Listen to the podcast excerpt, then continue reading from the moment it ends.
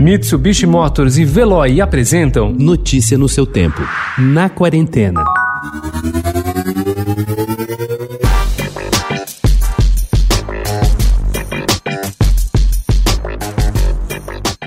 Quatro anos, a massa falida do Banco Santos conseguiu levantar no primeiro leilão de obras de arte da coleção do ex-banqueiro Edmar Cid Ferreira algo como 11,8 milhões de reais, valor bem superior ao esperado pelo leiloeiro Aloísio Cravo pelas 138 peças vendidas. É pouco, perto do que deverá representar o mega leilão e vai durar 10 noites a partir de 21 de setembro e será comandado por James Lisboa. Entre esse dia e 2 de outubro, Lisboa estará leiloando online 1.972 obras obras, entre elas o esboço que Tarsila do Amaral fez para sua icônica tela Operários de 1933.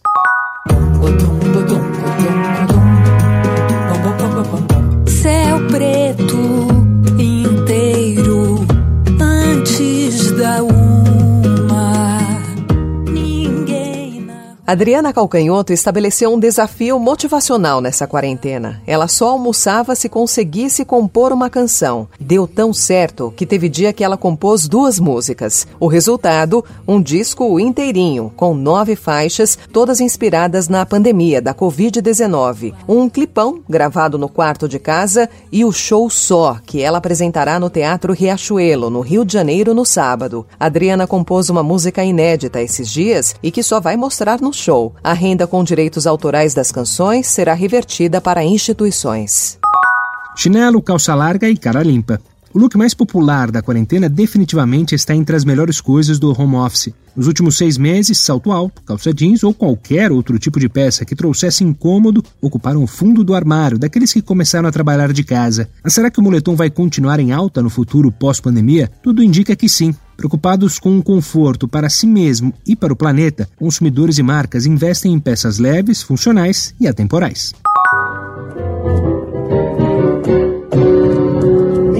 Cansei de lero-lero.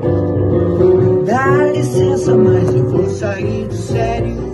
Enquanto o ano de 2020 vem sendo marcado pela imposição de limites provocada pela epidemia de Covid-19, Rita Lee parece mais solta do que nunca. Ok, ela respeita seriamente o isolamento social, não pondo o pé para fora do sítio dela no interior de São Paulo, mas para a alegria do público vem aparecendo publicamente como antes não fazia. Gravou um clipe em que canta saúde ao lado do marido Roberto de Carvalho. Também liberou vídeos educativos, mostrando, por exemplo, como se deve lavar as mãos adequadamente. A cantora se diz Dona Benta e Dercy Gonçalves ao mesmo tempo. Contadora de histórias, mas desbocada. Notícia no seu tempo. Oferecimento: Mitsubishi Motors e Veloy. Se precisar sair, vá de Veloy e passe direto por pedágios e estacionamentos. Aproveite as 12 mensalidades grátis. Peça agora em veloy.com.br e receba seu adesivo em até 5 dias úteis. Veloy. Piscou, passou.